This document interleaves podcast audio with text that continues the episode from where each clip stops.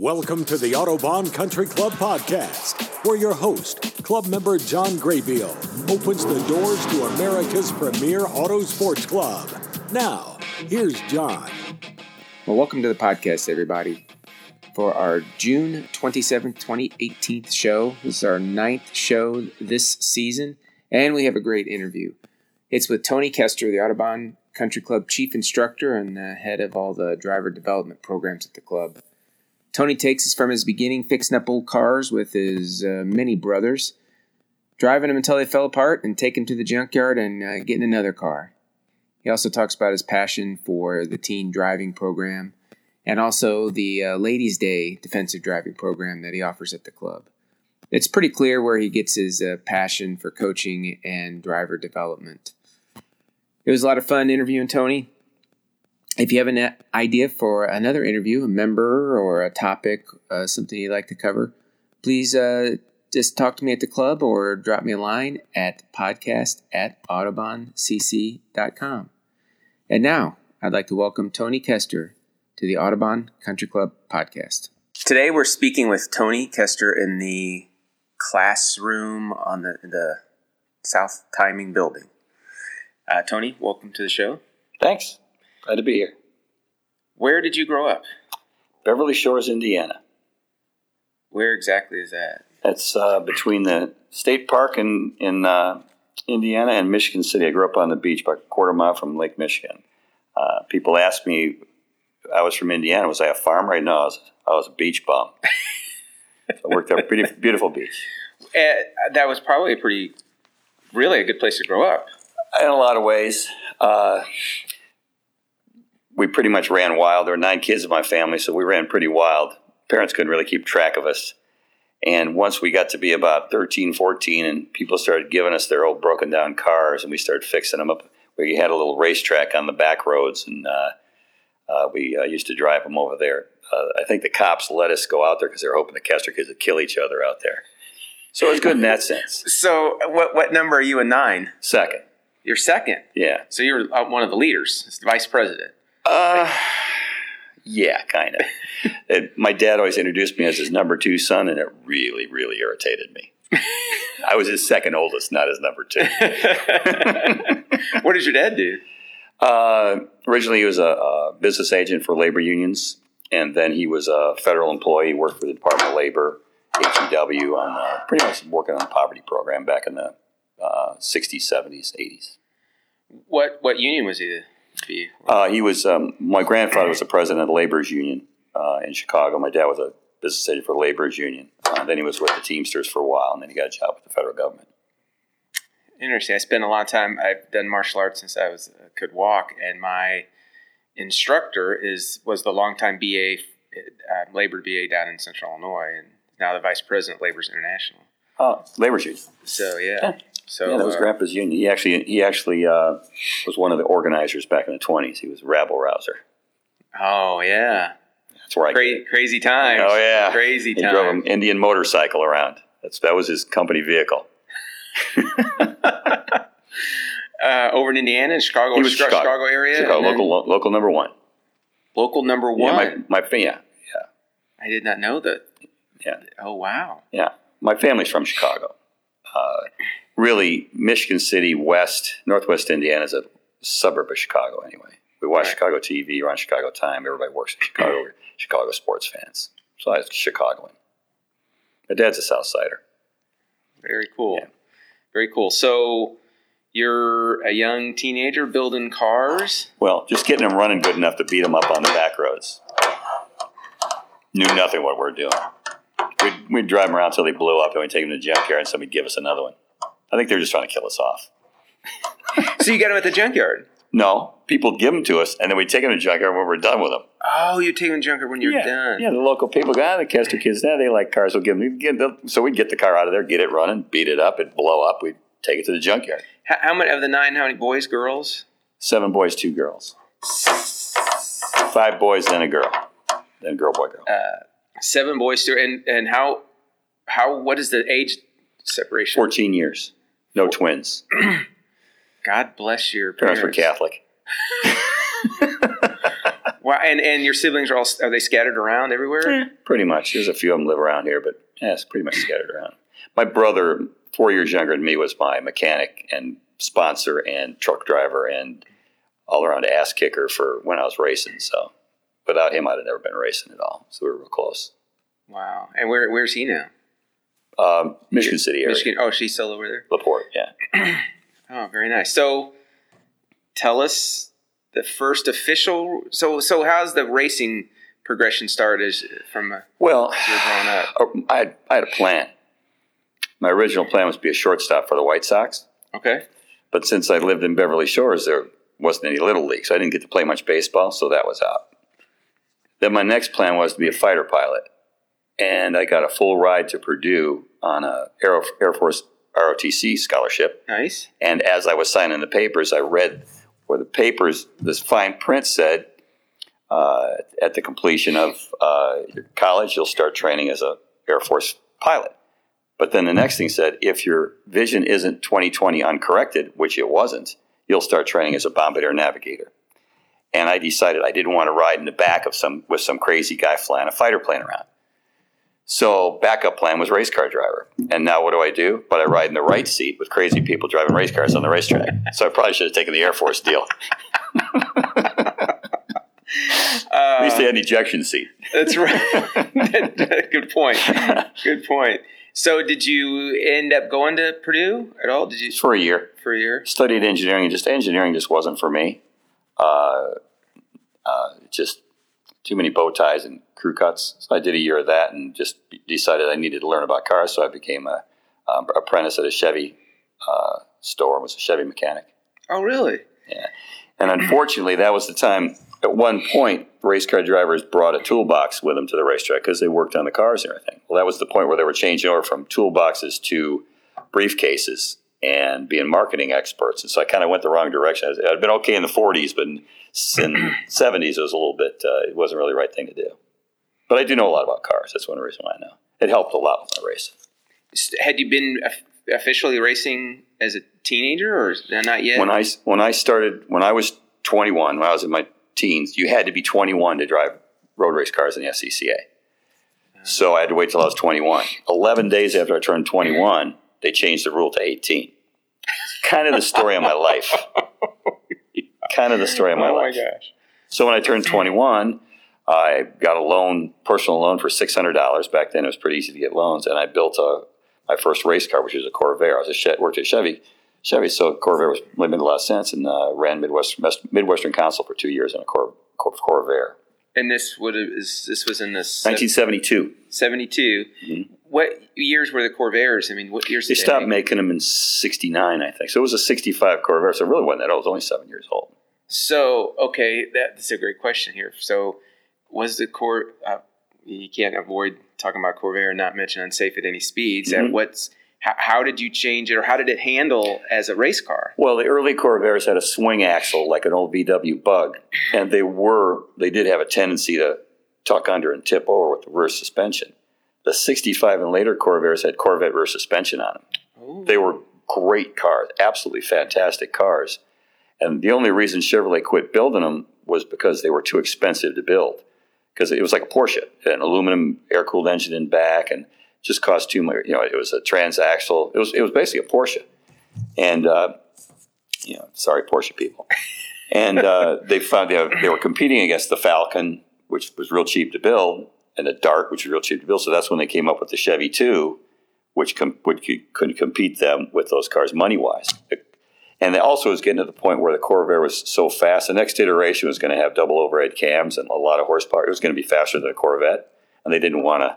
It was this a V8? Was it It was a flat six, just like a Porsche. a flat? six. They actually sent the uh, Chevy engineers over to Porsche to learn a few things before they built it. There are a lot of. You look at a Porsche engine; it looks a lot like a Corvair engine. Well, vice versa. Mm, interesting. Yeah, it was a it was a great race car. Great race car. It was awesome. How long did you race those? two years. And then uh, we were always working on it because it's sedan. It was, it was, you know, highly stressed. We're always working on it. all these Formula Ford guys. These open wheel cars are going by, and they're like, by six o'clock in the evening, they're drinking beer on Saturday night. Well, that looked like a really good idea to me. They didn't have to work on their cars as much as I did. Right, right. So I got rid of the Corvair and bought a Formula Ford, which was pretty much the entry level for anybody who wanted to run Indy cars in Formula One, which is definitely where I was going in my mind. And so I got one of them, and it turned out that we worked on that just as much as we worked on the Corvair. Those guys that were drinking beer weren't the fast guys. But anyway, uh, it was a real good decision because that was highly competitive back then. There would be seven or eight cars running for the lead at every race. It was just cutthroat. It was a really good way to learn how to race. And as a kid, were you going Indy 500? Were you doing anything like that? No, no. My dad was, uh, for about three or four races in 46, he was a uh, mechanic on an Indy car for Mauri Rose. Oh, and really? uh, yeah, and he was he was really interested in cars, airplanes, that type of thing. And uh, it just got me got the bug, and we always listened to the Indy 500 on the radio naturally. But with nine kids, I couldn't afford to take us to the Indy 500, so I went when I was 19. You have to go at least once in Indiana. They won't won't give you your driver's license. I- I see. Yeah. But anyway, uh, I went and it was boring because you couldn't see anything. So I've decided I've never liked to be on the outside looking in. I always want to be the guy doing it. playing the game or whatever. Yeah, Yeah. yeah. So So this is um, Formula Fords. Axis is mid 70s, 74. 74. Yeah. And did you have a sponsor, or do you guys just did you buy a car? Uh, I got a used car loan from a friendly banker. awesome. 45. Well, it was actually it was uh, for 3,500 bucks. Car cost 4,500. I had a grand from selling the Corvair. I've still got the paperwork, used car loan, and uh, we bought this car. And I had an oil spot at that point. I was getting oil, and the guy was paying for my uh, entry fees, which now is like 300 bucks for entry fees. Back then, it was I think 25 dollars, 30 dollars.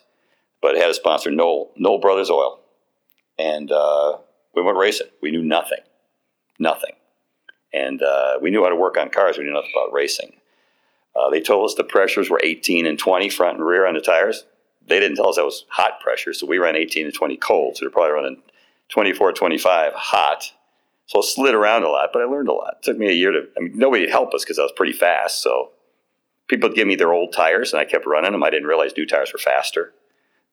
My competitors were pretty smart, but we learned a lot we learned a lot. Ran that for a year, and then the next year, um, I got hooked up with a company that was importing a certain car called Dulon. And once again, I got a, I sold that car and got a, a new car loan for Oh, the Dulon. nice. I still got the paperwork. Where's the Dulon from? Where is it? England, England. and uh, it wasn't a real popular car. But uh, and I got a deal where I bought the car, but they gave me free engine rebuilds during the year and uh, a bunch of stuff like that. So that that helped out a lot. Still had the uh, guy paying my entry fees and stuff. And uh, that was 1975, or that was 1975, 1976, and then uh, did pretty well. Qualified for the run-ups in 76, 77. Uh, my brothers and I started a business that couldn't race. Business didn't do too well and went back to racing in 78. Still Formula Ford. And are you full time at this point through this time after? Are you I always had a job. Still at the Chevy place? I was or- a Chevy Chevy guy till uh, till 76. We had our business for a year. Then I worked uh, I was a truck driver driving a semi delivering milk. And just like an actor, you know, you're an actor, but you have other. That's how you make right, money. right. And then I ended up working at a, a factory uh, testing uh, air compressors and uh, uh, generators, electric generators, Sullair compressors. So I was had a full time job, and we would like when we'd go to Brainerd to race, we'd leave work at five o'clock on Friday, drive all night, get there just in time on Saturday morning to go through tech and get on the track, and then the race would be done uh, Saturday or Sunday. We'd get done five o'clock or so, drive twelve hours home, take a shower, go back to work. That's the way it was. Was there a season through the year that this was happening, or is this, this is year round? April. No, it was April. April in SCCA. The, the season goes from April till around here goes from April to uh, uh, September, and then the national championships are back then they were in late October. Now they're moved up like September, I think. So you, you run a certain number of races, so you qualify, get a certain number of points to qualify for the national championships, and you'd go one big race to see who won. Is there money in? Do, do, do, this No. amateur type stuff? Nope, it's just amateur racing. But uh, going along that way, then in 1979, I was ready to quit. After two or three races, I had done pretty well. And uh, the local importer of Dulons uh, was actually running a team car, and his driver didn't want to drive it anymore because he couldn't, he couldn't win any races with it. and uh, they put me in the car, and I did real well in it. And I supplied a motor and tires, but the car was free, and so we worked on for free. Then in 1980, I had a full ride with a sponsor. Uh, that was pretty much the last they ever uh, had to pay for my own car. And the guy paid for the car, paid for driving, paid, paid for the tires, paid for entry fees, paid for somebody else to work on. 1980. And is this still SCCA type Mhm. type racing? Okay. Yeah. Then 1981, we ran Super V like Tom Bagley did. And Tom Bagley was everybody's hero in Formula Ford back then because he was the guy that went from Super V to IndyCar. So everybody's going to be like Tom Bagley. And people around here don't realize how special Tom Bagley is, or and was and is. Um, Did you ever race against him in the same race? no, no, he was ahead of me. We He both started racing. This, we started racing the same year.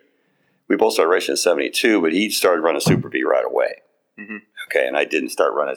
'81 ran Super V, and it was just a disaster, and pretty much just screwed him. It was all free, but the, it was just a joke. Uh, he was the bad car, bad guy running it, everything else, and it kind of took a step back. So kept running for him Formula Ford '82, uh, '83, '84 uh, ran a start got a, ran a pro race, a couple pro races in the Sports 2000 and 85. Won my first pro race on a street course.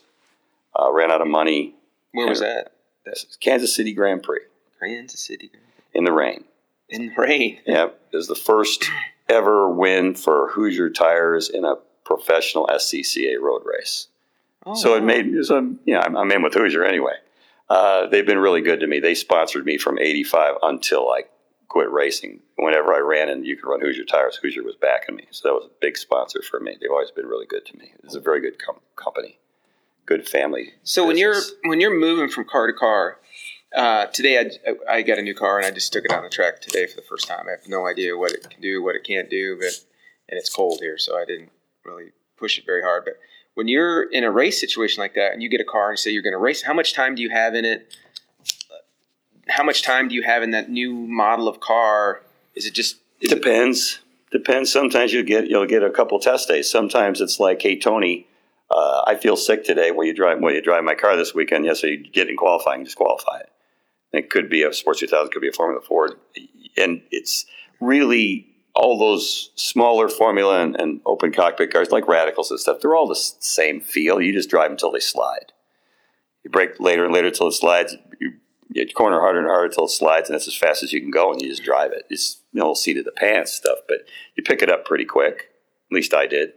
so it's not so yeah. I mean, I'm sure, Obviously, the more you practice, the better you get, and also you get a chance to set up the car. Setup's a big deal. You know, equal drivers. The guy who's got the better setup is going to win. So it's very important. That's and that was my backing. My uh, being a mechanic helped me to make my cars better than everybody else. It was kind of a passion for me too. So so I always just really focused on making my car better because I knew that any edge I could get would help me win because I never really had any money. So I had to do it with ingenuity and hard work. Which ain't all bad.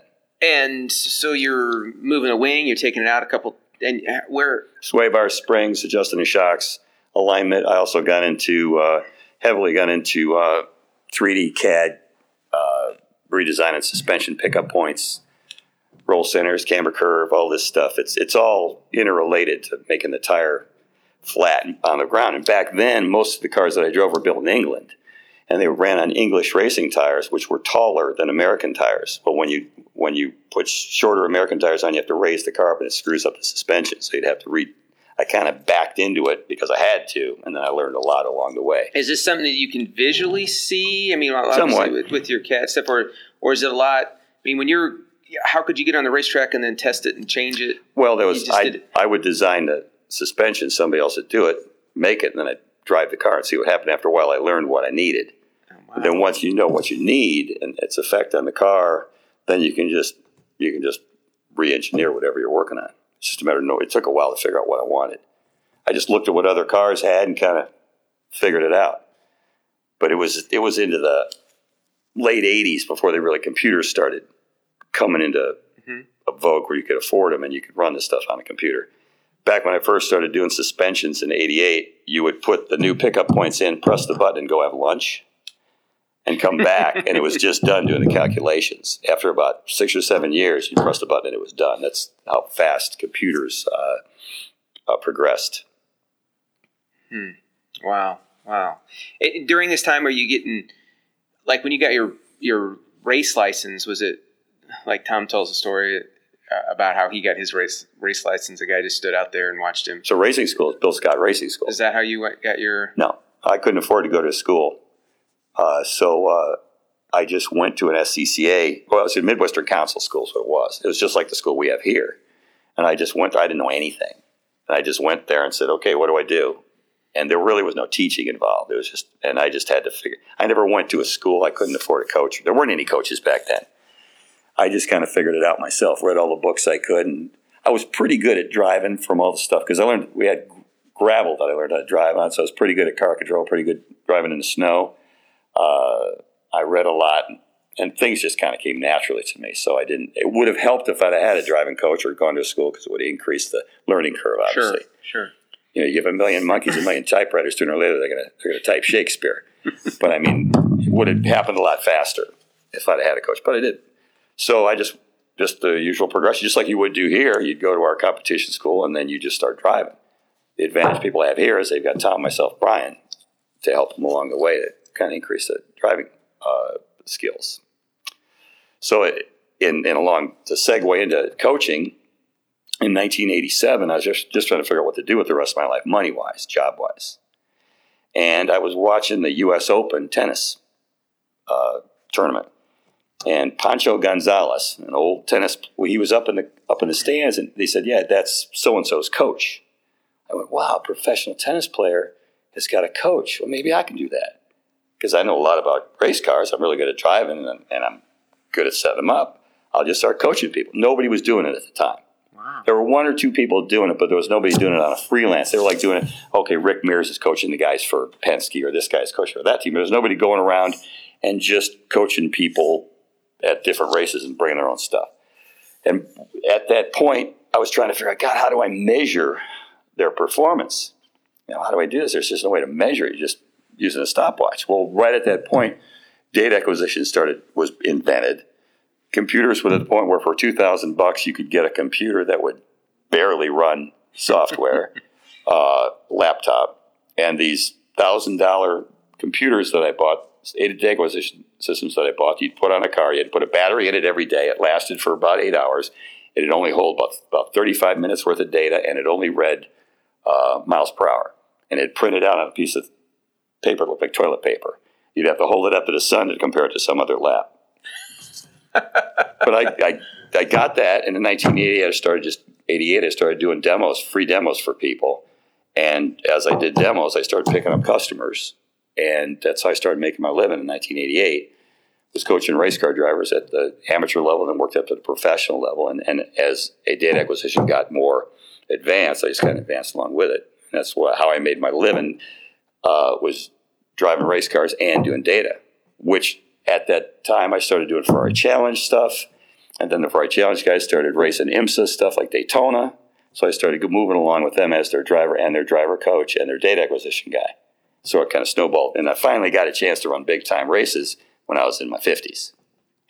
Oh, really? Oh, wow. By that time, it was, you know, uh, 2000 or so. I mean, I won a national championship with Formula Fords in 1990, won a professional championship with Sports 2000s in 91, but still there was nothing, nothing really money wise. 94, started running prototypes at Daytona, uh, Sebring, that kind of stuff. And just it started making some money do that. Doing that by the turn of the century, 2000, is when I actually got a chance to run Porsches and uh, uh, Daytona Sebring ended up at Le Mans for about three years there. But, you know, it's like way past my prime. Still fast, but way past my prime. It's just the way it worked out. Hmm. Hmm. Wow. So what what data acquisition system did you build this system? No, it was or- one that I read about in a magazine. I was trying to figure out how to quantify Uh-huh. driving, and it was in a magazine. I went, "Wow, that's pretty cool." I called the guys up, went to, out to Phoenix, checked it out, and uh, I when I got my first computer, I flipped it open and turned it on. I was wait, waited for it to do something. And it just Right. said A. Right, right, right. Hey, You know, A. right. It kept flashing A. Well, come on. And it came with software, and I just pretty much self-taught myself. Uh, I still use uh, a mile per hour graph as my basic barometer on how somebody drives because you can glean so much from that. People get way too carried away with the complexity of uh, data acquisition. I mean, degrees per second of how the car is yawing, to how fast. It's like if you just look at a graph, you can tell most of what you need, unless you're at Indy or something. But for the purposes of people around the autobahn, speed graph, and now it's it's progressed to you can get a little AiM system for for uh, what are they six hundred bucks, five hundred bucks that will do ten times, hundred times what that thousand dollar system would do back in the day, and you didn't have to put a nine volt battery in it every day either. I use my for one of my cars. I use my, uh, Yeah. little software on my phone. That's fifteen dollar app. Yeah, what's, what's the guy's name? uh, Harry's lap Yeah, is what I. it use. works great. It works fantastic. Yeah, Yeah. yeah. Yeah, but everybody gets carried away with ten, fifteen, twenty thousand dollars worth of data acquisition, and it's just unnecessary at this level. It's just totally unnecessary, Un- unless you're doing trying to do certain things with it. Yeah, the new car has a Traqmate system in it. Yeah, which is and, Um, I, you know, mess, mess with that very first time I saw it today. Messed with it today, and uh, no, I need to set it up and stuff. But Mhm. uh, I got a long little ways to go there. I mean, my son, his on his cart, we spent last year with his um, acquisition data, and it took me.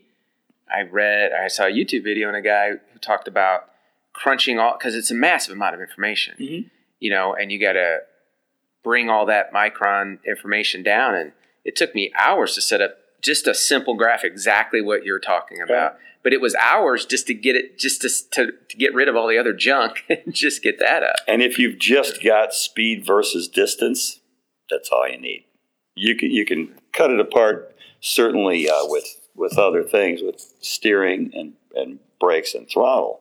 But if you've got the biggest thing to focus on when you start with a data, a data acquisition was just to look at miles per hour versus speed. It tells you everything you need to know. Interesting. Uh, so this brings you into the mid 2000s, about? hmm And the team I was driving for, which we did really well in 2002, we You're still based in Indi- Indiana, or you live Still in live in Indiana? Indiana, In- in- great place to live if you work somewhere else Yeah. because it's cheap to live there, but there's no jobs. So I worked all over the country, coaching people all over the country and driving cars. And we did really well in 2002, finished second at Daytona, went to Le Mans. We're going to finish fourth, but broke an axle, so we're doing really well.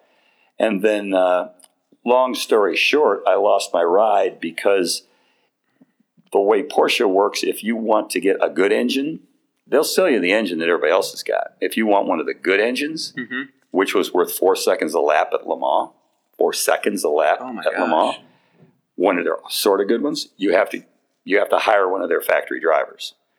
So the team wanted to get the good motors, and the factory driver, good driver, probably better than me because I was 50 years old.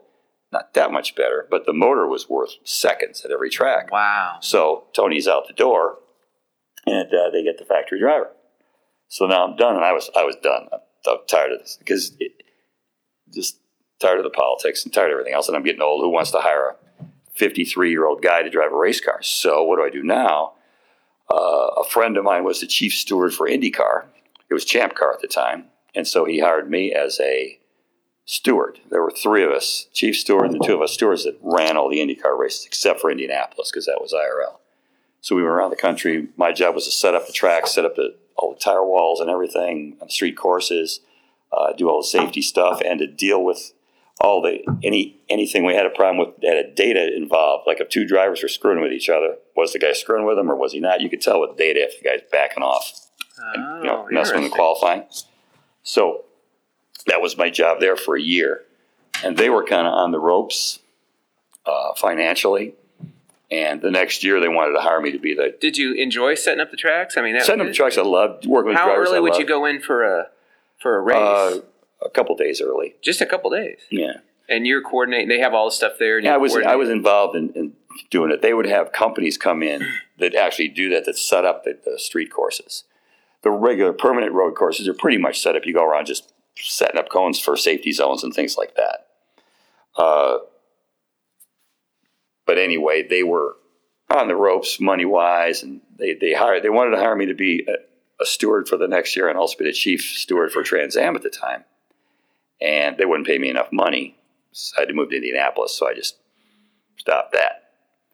Uh, and that was pretty much the end of my professional racing career. And then I, I, at the time, I was working at Mid Ohio School for 12 years, doing my data, doing coaching and everything else, back and forth. And then by 2009, uh, I started working here full time. So 2009 did so it started. So you knew about the plates. You had maybe probably been Oh. I knew it would never happened. it was, I swear, like a lot of people, it, right? it had to be the 90s. It was definitely a long time before this place started. I was at Lake Forest Sports Cars up in uh, uh, Lake Forest, and uh, one of the mechanics said, "Hey Tony, there's this guy Mark Basso. He's going to start this this uh, country club racetrack out in Sugar Grove." He says, "You need to call that guy. You should be the chief instructor." I go, "That'll never happen," and it did, but not there. And uh, for just through whatever, I ended up coming Had here. Have you been in contact with him before? No. no, no, No, I was running a teen school here. It's kind of independent teen school here, and the guy I was doing it with ended up ended up being is, uh, Craig Cunningham. He ended up being the general manager, and he hired me to be the uh, chief instructor. And so that's what I've been doing since 2009. This is my tenth year, full time. Oh wow. And so the so your first introduction here was was back then, and then you were, said you were doing a teen program here. Is that? Yeah, and uh, in all their infinite wisdom, uh, the uh, state of Illinois decided to shut us down because in their law there were two paragraphs. One of them said "and" and one of them said "or," and because we didn't meet the the highest criteria, they were they were putting us in the same uh, pigeonhole as uh, uh, what do you call it? Uh, what you take before you get your license. Driver's ed. Driver's ed. Driver's ed. And there was a criteria we couldn't meet. You had a bunch of things we couldn't meet. And they they knew that they the, this word was the wrong word. But it changed the meaning of the whole law. But since lawyers don't make laws, they just apply them. We're just done. Uh, so it shut the thing down. And we actually had to, uh, it was just a big long rigmarole. And finally ended up being some guy that knew somebody that reinstated the whole thing. But by that time, it was just through the Autobahn. Oh, Secretary of State at their finest. So that's how it got here. So did you move? Ended up moving at that time, or you? I moved here in uh, 2000, I think 2010, 2000. I was commuting back and forth to Michigan City, which was a little bit of a long ride. And uh, I moved here and been living here ever since.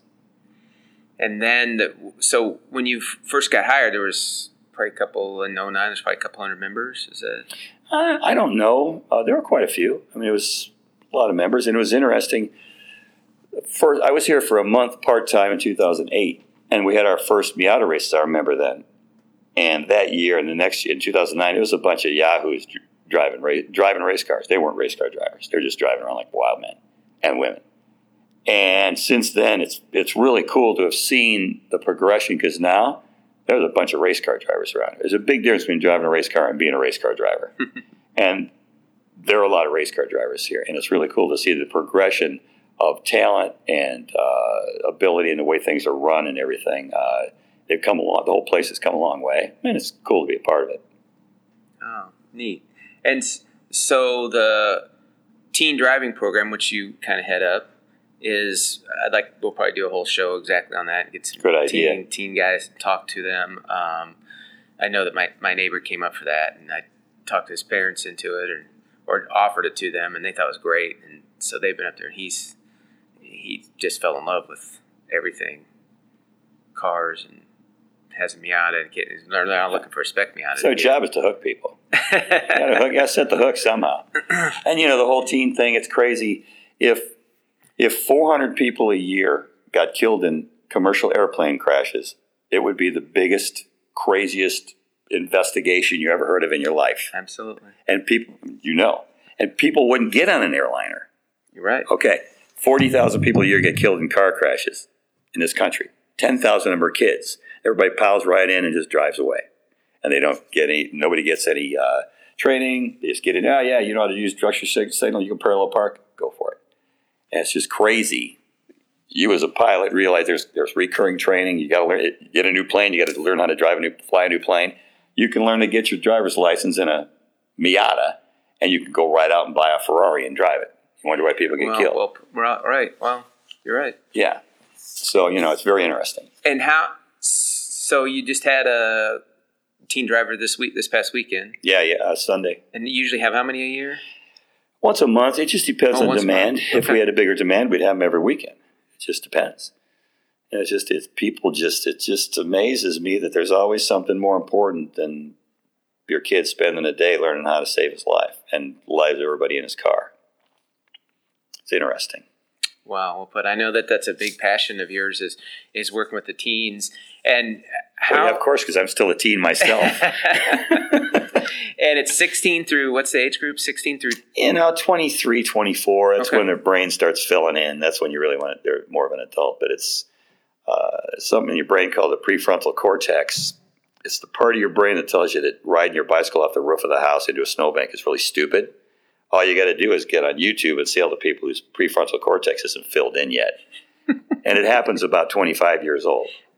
That's the insurance companies and, and the uh, rental car companies didn't really know why, but they knew that anybody under 25, they didn't want driving their cars, and the, and the insurance companies had to charge more money because they had more accidents. And recently, they're finding out there's a part of your brain, prefrontal cortex, that is puts the brakes on the stupidity.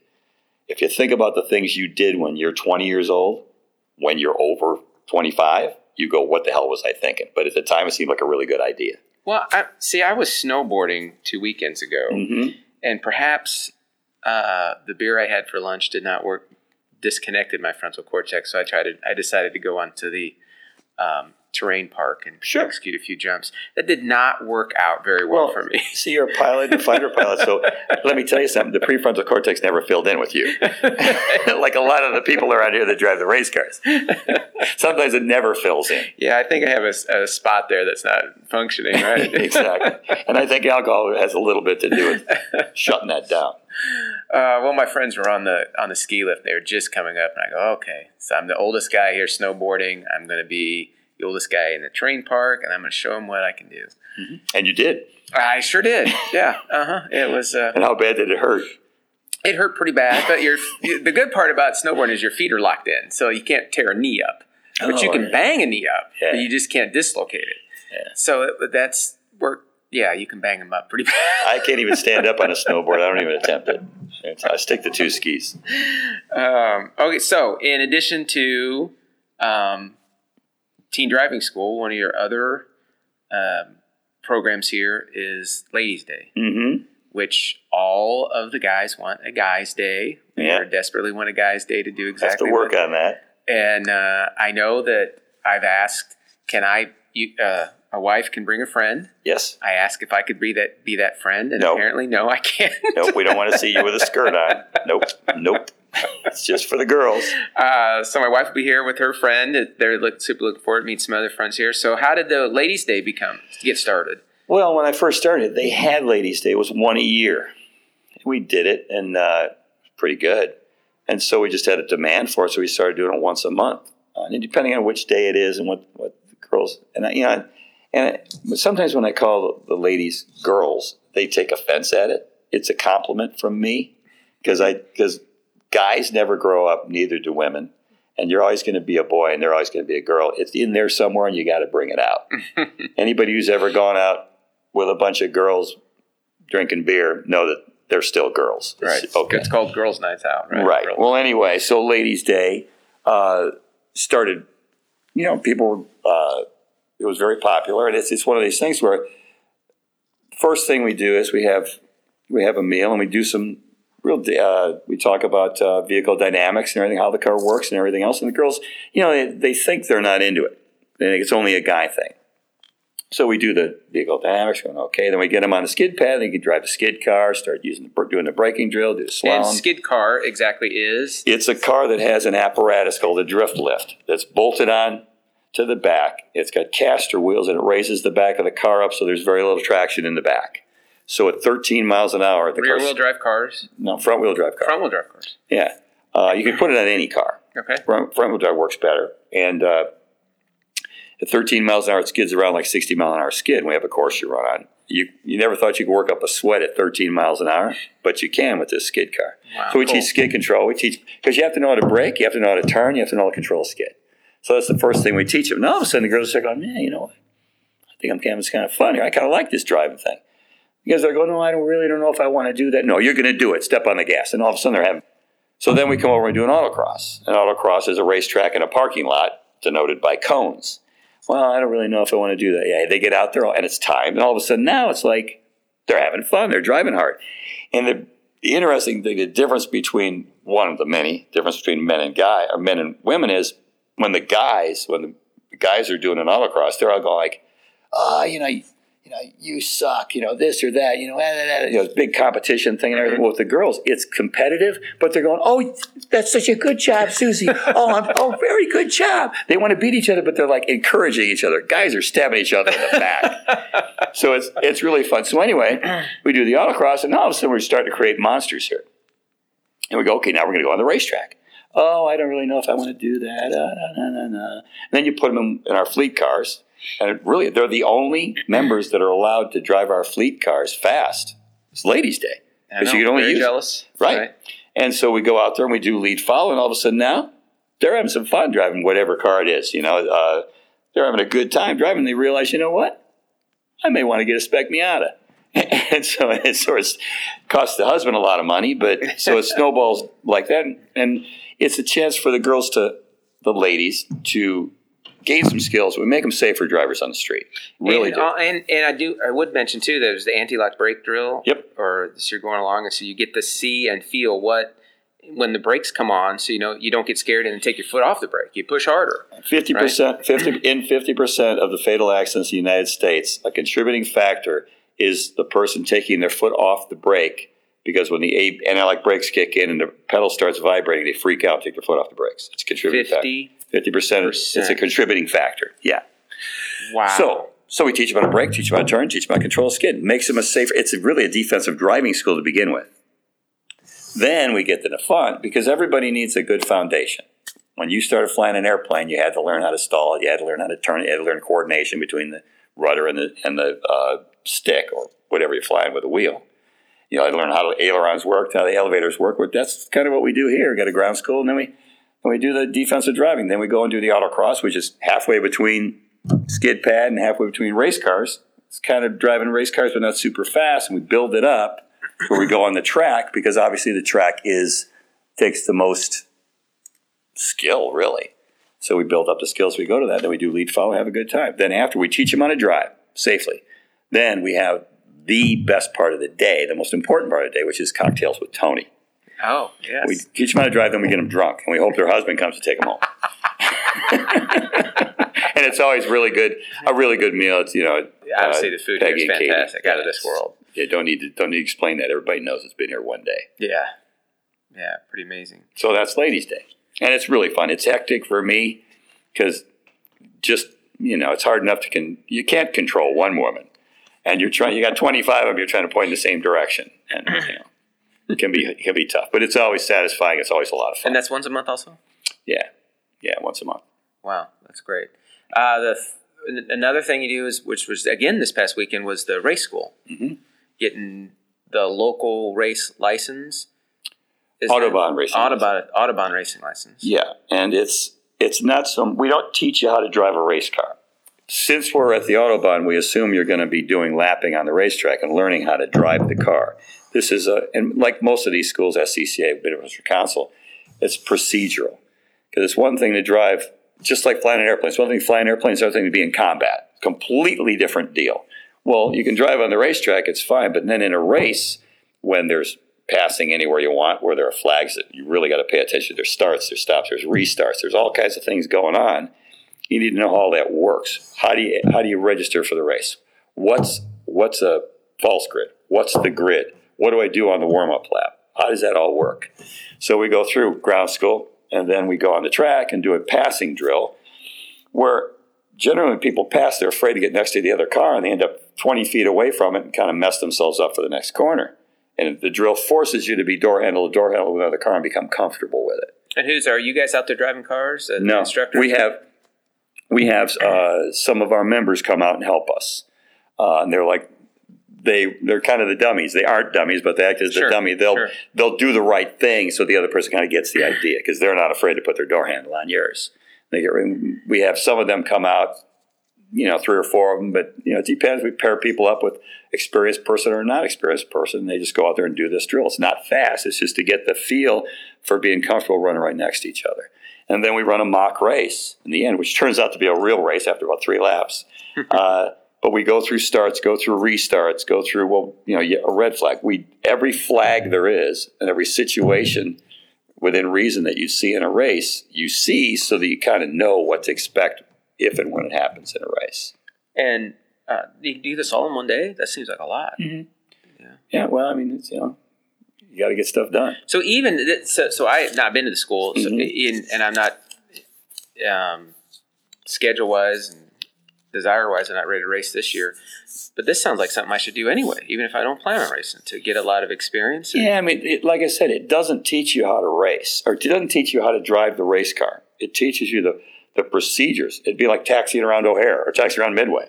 You got to learn where the heck you got to drive it, right? right. You got to do it a couple of times. But that's kind of the way it is. You know, what altitude you fly at? For you, it, it'd be the comparison. You know, and this is it's procedural, but it's kind of that step, and it's the first step. When you finish the school, you don't necessarily you aren't necessarily ready to race. Some people are because they've got a lot of experience driving. Some people may not have driven much, so they need to get on on the racetrack and really establish a certain lap time. Once you get down to a certain lap time, then you're ready to go race. You still only have a provisional license. If you go out and just are a total idiot on the track, well, yeah, you're going to get your provisional license yanked. You got to go to another school. Most people don't. That's why Tom, myself, and Brian are here to help you with that. That's why we coach in people. Uh, it's a learned art. Uh, and we'll, we'll, let people know, yeah, you're ready to go. Go ahead, start last in the race, go out there and get a feel for it. Mm-hmm. Because just ask any of the members who have gone and started racing from lapping, you know, maybe autocross to lapping to racing, they'll tell you they go through the gamut of uh, emotions. The race starts, it's this crazy beehive, this crazy furball stuff going on. And then, since you're slow and nervous, they kind of pull away, and now you're bored. And then, about halfway through the race, the leaders come around, the rat pack comes around, and they're lapping you. And now all of a sudden, you're scared. You don't know what to do. It's this hornet's nest coming around you, and you, you want to quit. You're done. And then all of a sudden, you get tired of it. You know what? I'm tired of this stuff. I'm just going to drive. And you get mad.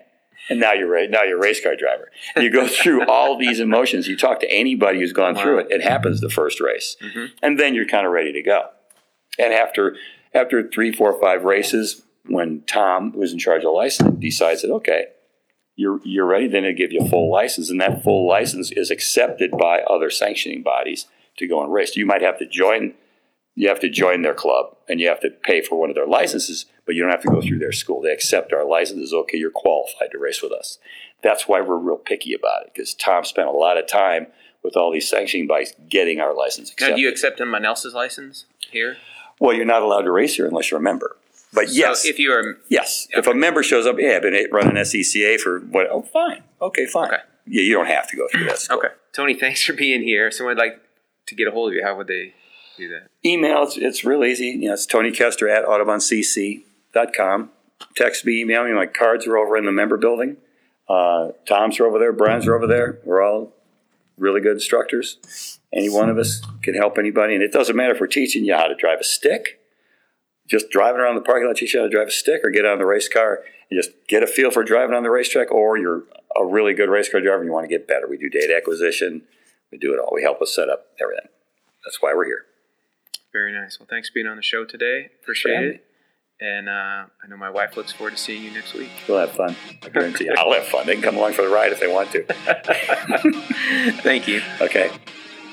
You've been listening to Autobahn Country Club Podcast, where your host, club member John Graybill, opens the doors to America's premier auto sports club. Join us next time for Autobahn Country Club Podcast.